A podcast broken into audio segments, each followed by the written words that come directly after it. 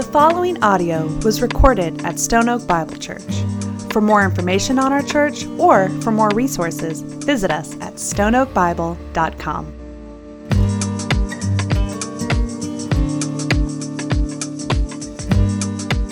So, as I said a few minutes ago, this, this morning marks the beginning of the season of Advent for us as a church. Uh, each year, we take some time and we set aside to prepare. Um, I feel as if from the time frame of, of about mid November on until the end of the year, it's, it's a very busy season. There's, first of all, my very favorite holiday, which we just experienced, which is Thanksgiving. Um, I love it. There's family, there's food, there's football. You have the three F's, and it's just a great day. Uh, for others, there's you know the baking that goes into Thanksgiving and the the smoking of the turkey that happens for Thanksgiving. Um, if you have kids, probably the week before Thanksgiving is the time of what was it that we were supposed to bring that we have not yet purchased. Um, it's just that that busy season. Immediately after Thanksgiving, though, it's the only, and I'll say it again, the only official time that is acceptable to step into the Christmas season. For all of you who came way too early and began Christmas way before Thanksgiving, just so you know, the only acceptable time is the day after Thanksgiving, and it's marked by Black Friday. That is the first day that is acceptable for you to put up your Christmas trees and your, your Christmas lights.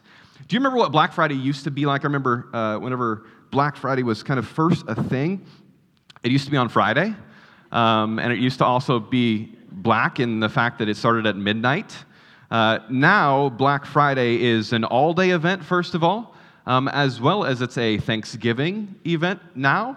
Uh, to where it begins usually Thursday morning and it will extend all the way through until usually uh, Monday night after Cyber Monday. It's the entire weekend now. Uh, it's no longer just considered Black Friday, it is, is a large event now of, of multiple days. Um, if, if you rushed the crowds two days ago, well done. If you're slightly sleep deprived, I'm glad you're here. Um, from Black Friday until Christmas time, though, is, is kind of this preparation stage for Christmas morning. It's again the time of meals and the time of gathering together. You can toss in some buying and some wrapping of gifts. Christmas morning comes and the presents are all unwrapped and the decorations are then placed back into the boxes and stored in the garage or the attic. We work and we stress so much for that event that usually lasts a very short period of time. Have you ever experienced the, the post Christmas, the, the post Christmas blues, if you will? We put all of our efforts into Christmas morning, and it happens. And typically, about an hour after the event of the morning, for lots of people, there's just this lull. There's this, we, we anticipated so much. We put so much work and effort into this, and it has come and it has gone, and now there's just this blue almost. Our bodies have a, a physical reaction to what happens after Christmas. What is it about having so much anticipation for an event? Whenever we feel most excited for it, we then experience this low within us. I was watching a documentary the other day, a documentary about sneakers, about shoes. I know it's weird. Stick with me for just a second. So, this documentary is talking about sneakers. Um, they, there's a culture of sneakers of individuals known as sneakerheads who spend a lot of money on shoes that are athletic sneakers. Um, the best way you can kind of understand it baseball cards, if you remember what baseball cards used to be, no longer with base, baseball cards, but imagine it with shoes now. So I was watching this documentary on sneakers and sneakerheads, and they're holding these conventions here where they buy and they sell these different shoes. Uh, the documentary, though, does this small segment in the midst of the sneaker discussion with a guy who has his own YouTube channel. And so his whole channel uh, on YouTube is built around him buying sneakers and unboxing them. So his full time job is he buys sneakers and unboxes them in front of a video camera. He finds, of course, some of the rarest and the most expensive and the newest of sneakers, but he records himself literally opening up the box and moving that paper out of the way and grabbing the shoe and spinning it all around and smelling the shoe and telling you all about the shoe. This guy gets paid money through ad revenue to open shoe boxes. What a world we live in. Some of you might be regretting your life choices right now if you knew that was an option. Where was the guidance counselor whenever you were going through and they said, hey, we suggest you go and open shoe boxes in front of an audience? As interesting as that is, though, there's something even more interesting. The guy has a massive audience on YouTube. There's a science here that's drawing people to watch him on YouTube. So, in this documentary, they begin to discuss the chemical reaction that our body actually experiences with anticipation. So, I would assume, just not knowing, that the highest release of the chemicals, the happy chemicals, if you will, uh, which gives us this, this feeling of happiness, that the highest release would occur either right after we've opened something or even as we are opening it. However, our body enjoys the moment right before the wrapping paper comes off and the box is opened. The greatest amount of these happy chemicals are released before the wrapping paper comes off and the box is actually opened. As the YouTuber would attest, it doesn't even have to be you who does the opening. By being a part of this event, you, as the audience watching somebody, receive the same rush of chemicals that would make you happy. You can receive the same happiness without having to spend a single dollar.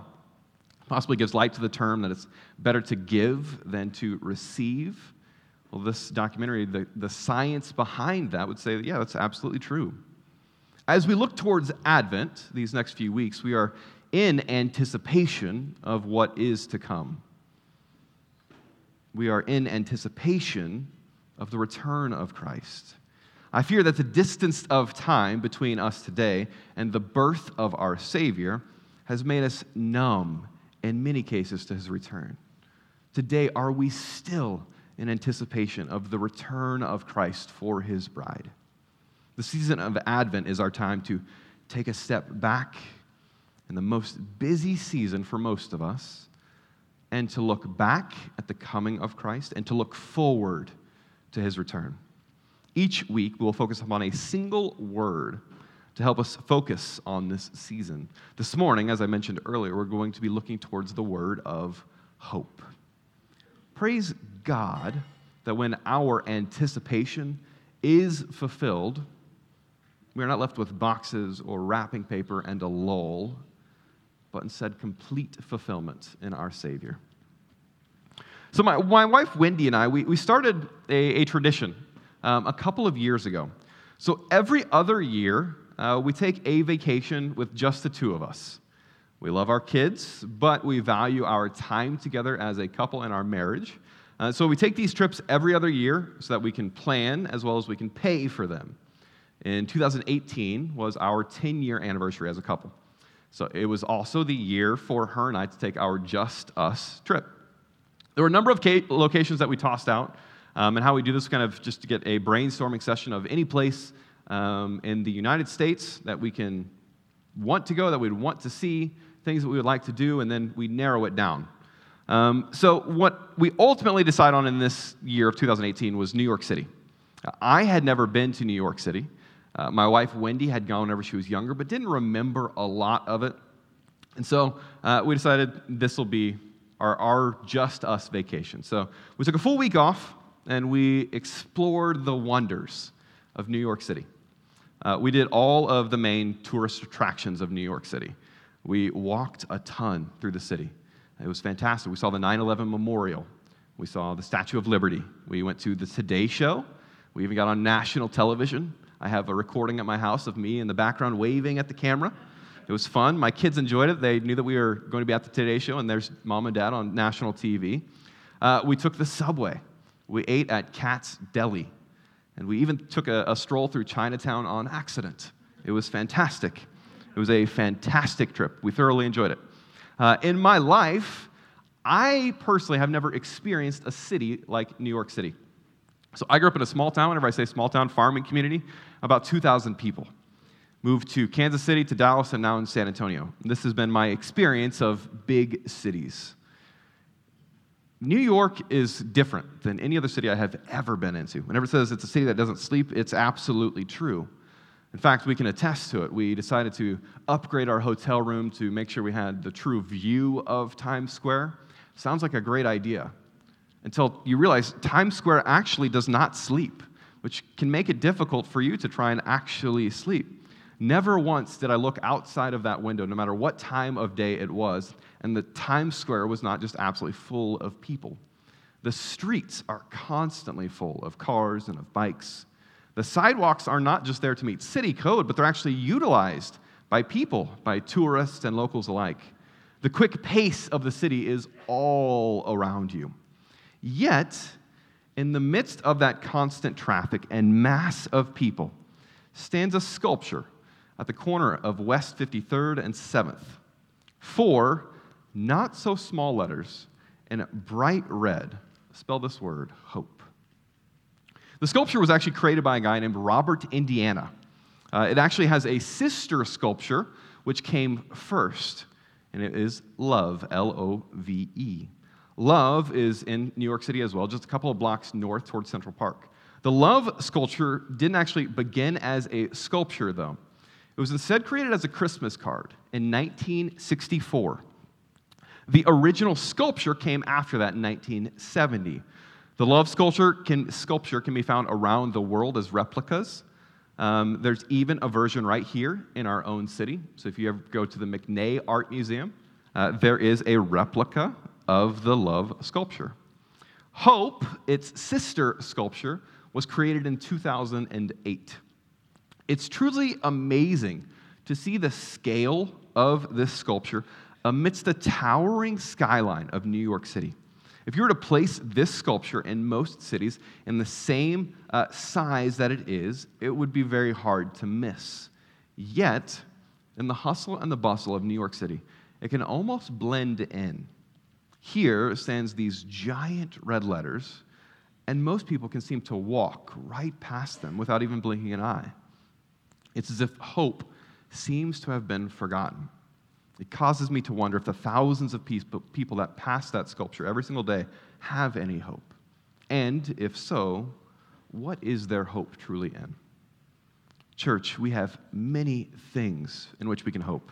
This morning, though, let's not forget our, to, that we can also walk right past the bright red, red letters of hope. We join me this morning in turning your Bibles to Hebrews chapter 10. We'll be in the book of Hebrews this morning, uh, and we'll be focusing on verses 19 through 25. Hebrews chapter 10, verses 19 through 25. I'm going to go ahead and read them. Just follow along with me. It says this Therefore, brothers, since we have confidence to enter the holy places by the blood of Jesus, by the new and living way that he opened for us through the curtain, that is, through his flesh, and since we have a great priest over the house of God, let us draw near with a true heart and full assurance of faith, with our hearts sprinkled clean from an evil conscience and our bodies washed with pure water. Let us hold fast the confession of our hope without wavering, for he who promised is faithful. And let us consider how to stir up one another to love and good works, not neglecting to meet together, as is the habit of some, but encouraging one another and all the more as you see the day drawing near. This morning, we will look at our hope fulfilled, our faithful hope, and our future hope. Verses 19 through 22 do a fantastic job of covering thousands of years of Jewish history in a few short verses. These verses mention the holy places, the curtain, the sacrificial system, cleanliness, and even the high priest. We look at each of these, but before we go into the details, what the author is pointing towards, I don't want to miss the main point. He begins first with our confidence. Our confidence. Our confidence doesn't reside in us or in anything we have done. Praise God. It's the whole point of the gospel. What I have done is nothing, and what Christ has done is everything. Yet, what I receive is everything. There's nothing that I can do to earn my way into heaven or to secure my own salvation. As we're about to see, it is through our hope fulfilled that we may have confidence. We have confidence, it says, by the blood of Jesus through his flesh in verse 20. You see, the story of our Bible is a continuous story of Christ. I heard it once that the Old Testament is like a dimly lit room. You can find your way around and everything is there, but you're missing the brightness of the bulb. The New Testament is if, as Christ comes in, he illuminates everything that was already there. In the Jewish tradition, there was a holy place, a, a physical location that was off limits to most. It was separated by this large curtain. And it was behind this curtain that atonement, a covering of sin, would be made. This was accomplished with death and with blood. This does not have been a once and for all covering, though. The hope of fulfillment was fleeting, it was a cyclical hope. Our text shows that our hope was fulfilled once and for all by the flesh and the blood of Christ Himself. Our high priest is eternal. No longer will the priest enter behind the curtain to atone for sin. The curtain has been torn. The atonement for my sin and for yours has been paid in full. It was fulfilled by our hope. The Jewish people here had been hoping for a Messiah. They'd been hoping for one that would come and fulfill what was promised. They had been hoping for one that would be final. They were in a season of waiting for the Christ to come. Praise be to God, he did.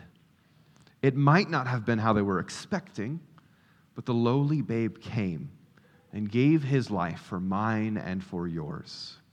Our hope came down from heaven and placed his own body upon the altar to fulfill what was required. We now wait in anticipation for our hope to return and once again fulfill what has been promised. Our hope has fulfilled. Next, we look to our faithful hope. The author has now set up what Christ has accomplished. He transitions, though, here in verse 23 and tells us to hold fast to this confession of hope without wavering. I love the language here of holding fast. We sing a song entitled, He Will Hold Me Fast. The song was written as a response in the late 1800s. I've always enjoyed this song. I enjoy the song now more knowing the history of it. It's just who I am. If I understand the history a little bit better, I understand the song a little bit better, and I enjoy it just myself a little bit better. So this one was written in the late 1800s. There were few songs in that day within the church that were sung that sang specifically about assurance of salvation. The story goes that a young man had recently become a Christian and he was afraid. He was afraid that he would not be able to hold out until the return of Christ. Upon hearing this, there was an evangelist, and he sends a letter to his friend, Ada Habershon, who was a hymn writer. It was out of this, that her receiving the letter, that she ends up writing and penning the first two verses of the song, He Will Hold Me Fast. The song was later found uh, by a worship pastor in Washington, D.C., um, I want to say 2003, 2004. And he then finds this song um, through a congregation member who knew that he was going through a season of struggle, who simply handed him the lyrics to He Will Hold Me Fast. The worship pastor reads the first two verses and uh, is enamored by them and decides to then write the third verse to it, as well as put it to some new music. Our text here asks us to hold fast the confession of hope. It goes one step further, though, and asks us to do this without wavering, with no reservation, we are to hold fast to this confession of hope. Without wavering, we are hold, to hold fast to what Christ has accomplished on the cross. As one of your pastors, I want you to know this and I want you to hear this clearly. Everyone, look at me just for a second. I, as a pastor, often struggle with my own assurance of my own salvation. It's often whenever I face my own sin that there's a wavering of my confession of hope. It's in these moments whenever I place my own security of my own salvation within my own hands. As it turns out, I didn't do anything to earn my salvation, and I can't do anything to secure it either. Praise God. In moments of my own doubts, when I am faced with my own sin, may I and you be reminded of the end of verse 23. For he who promised is faithful. For he who promised is faithful. What an incredible truth of the gospel. Our hope has fulfilled, and our hope is faithful. This reminds me of the book of Hosea. The book of Hosea is a fantastic uh, book. We often think of it uh, just based upon the first three chapters. There's a whole lot more than this. Uh, the first three chapters, though, of the book of Hosea are the story of us, honestly. So, God in the book of Hosea speaks to Hosea and he tells him to go marry a harlot. Hosea obeys. And it turns, he, he turns and he finds a woman named Gomer. In my opinion, the most unfortunate name of a woman throughout the entire Bible, of Gomer. So, as it turns out, the woman behaves, though, as a harlot. And she ends up leaving Hosea after he has married her. God again speaks to Hosea and tells him to go and redeem Gomer. Hosea again obeys. And in chapter 3, God relates this story and says that the children of Israel are like Gomer. They're continually unfaithful. And yet, God is faithful. Praise God that He is so faithful amidst our unfaithfulness.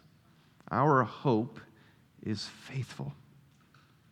So this morning we've looked at our hope being fulfilled as well as our hope being faithful. This should then give us confidence that God will continue to fill, fulfill and continue to be faithful. What do we do in the midst of this, though? Has God simply left us with our hope and ours alone? What does it look like to completely trust that God has fulfilled and will again, and completely trust that God has been faithful and will continue to be so? What does our hope future look like? I believe that God has not left us to sit here and to twiddle our thumbs until He returns. He's given us a few very important things to do. The first we have already discussed in this text it's to hold fast. And the midst of this, in the midst of this season of Advent, one of the things that the text asks us to do is to hold fast to the confession of hope. Hold fast to what Christ has accomplished for us. Let's continue on. The next thing, though, that God has left for us to do are not individual, they are corporate. Until this point, we've probably been looking inward at our own hope. Advent is a tremendous time, but I feel like we can often individualize the Advent season. Yes, you are in the season of waiting, but we are in the season of waiting. This text drives this point home by bringing our eyes upward and around if you will, read verse 24 and 25 with me. And let us consider how to stir up one another to love and good works, not neglecting to meet together, as is the habit of some, but encouraging one another, and all the more as you see the day drawing near. So, this text tells us to do a couple of things. It even tells us here how to do them while we're in the season of Advent, stir up one another and encourage one another. This is what we are to be doing in the midst of the Advent season. We're stirring up one another to love and to good works. You see, I find that my hope is often wavering. Often my eyes get drawn from the future coming of Christ, and they're brought low to the future of me in the next 15 minutes. There's an incredible story in the book of Exodus that I think captures this so well visually. I'm going to read for you from Exodus uh, chapter 17, and I'll begin in verse 9. It says this So Moses said to Joshua, Choose for us men and go out and fight with Amalek. Tomorrow I will stand on top of the hill with the staff of God in my hand. So Joshua did as Moses told him and fought with Amalek, while Moses, Aaron, and Hur went up to the top of the hill. Whenever Moses held up his hand, Israel prevailed. And where, whenever he lowered his hand, Amalek prevailed. But Moses' hands grew weary. So they took a stone and put it under him, and he sat on it, while Aaron and Hur held up his hands, one on one side and the other on the other side. So his hands were steady until the going down of the sun. And Joshua overwhelmed Amalek and his people with the sword. So, what happens when Moses grows tired of holding his hands up? There's a brother to his right and a brother to his left that grab his hands and hold them up for him. Church, our text in Hebrews says the same thing. What do you do when your hope grows weary? Allow the brother or the sister to the left and to your right to hold up your hope. We should be stirring one another to love and to good works. Our outward actions declare to our own hearts that God has fulfilled our hope, that God is faithful, and our hope is future. We're to encourage one another. This text isn't only written to the one whose hope is wavering, but also to the one standing next to someone with a wavering hope. That should hit everyone in here today, whether your hope is wavering or the person's next to you's hope is wavering. The text says the same thing. Don't neglect meeting together. It becomes incredibly difficult to know whether the person next to you is in a season of struggle when you haven't seen them. Us gathering here together as the church is much more than us simply coming together and singing, proclaiming to God who He is and what He has done, as well as much more than sitting underneath the Word of God. As we gather, there's also the community piece of the church. It's an opportunity for us to check in with each other. This is where it becomes often very difficult. The problem with most of us is that we are uncomfortable to let others in. I understand that completely. However, that isn't a good enough reason. Your being uncomfortable with letting people in isn't reason enough for you to neglect your own struggles and deny the Aarons and the Hurs that are around you and care for you and desire to climb to the top of the mountain with you and sit there holding your arms when you cannot. So, how do you do this? Practically, what does this look like? At Stone Oak, we have something that we call our discipleship pathway. It's where we move from what we call our big gatherings, which is what we're doing right now, a Sunday morning, to our community groups, to even smaller, more intimate gatherings we have called paragroups. Each of these transitions from big to little takes you from a takes you to a deeper level of being known as well as knowing others. If you aren't currently in a community group, please join one. Not only for your sake, but for the sake of those that you join with as well. As we're now waiting in this season of Advent, let us not neglect gathering together. We're all waiting for the return of Christ. When it seems like it is a distant reality that will never come, may you have brothers and sisters around you to remind you that our hope has been filled already and will again. May they remind you that our hope is faithful and will continue to be so.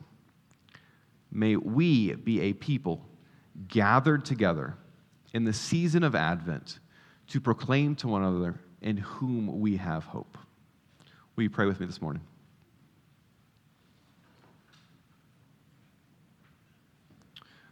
Father, our hope. Lord, as we are in the season of Advent, Father, we confess that it is often so easy to miss. Father, it is so easy to, to miss that you have already sent your Son. It is so easy to, to miss the fact that the Christ has come. Father, as we are in the season of Advent, we, may we be reminded of Christ. Father, of the God who took on flesh. Father, who emptied himself to be like us. Father, so that we may have a high priest who knows and understands, who can sympathize with us in our weakness. Father, we thank you for sending Christ in the way that you did. Father, during this season, may we be reminded of Christ. Father, may we also look forward. May we look forward, Lord, to the return of Christ. That it's not a distant reality, Father, but Father, that we have an understanding that it can be any moment. Father, I pray that we would live our lives in a way that would be reflecting of this. Father, that our theology of our understanding of the return of Christ, Father, would work out in our hands and our feet. Father, that we would be a people constantly expecting you to return. And Father, as we're in this, this season of waiting, may we not neglect, Father, our brothers and our sisters around us as we are so prone to do, Father, our hope will waver. May we with boldness, Father, declare that my hope is wavering. And Father, may there be those around us who can hold our hands. Father, as we are your people, Father, we are a collective group eagerly anticipating for the return of your Son. Father, we boldly proclaim the season of Advent here this morning, come, Lord Jesus, come. Father, we, we desire, Lord, for you to make all things new. Father, I thank you for the season as it gives us a break to pause, Father, and to reflect. Father, we are grateful. It's in your Son's name that we pray.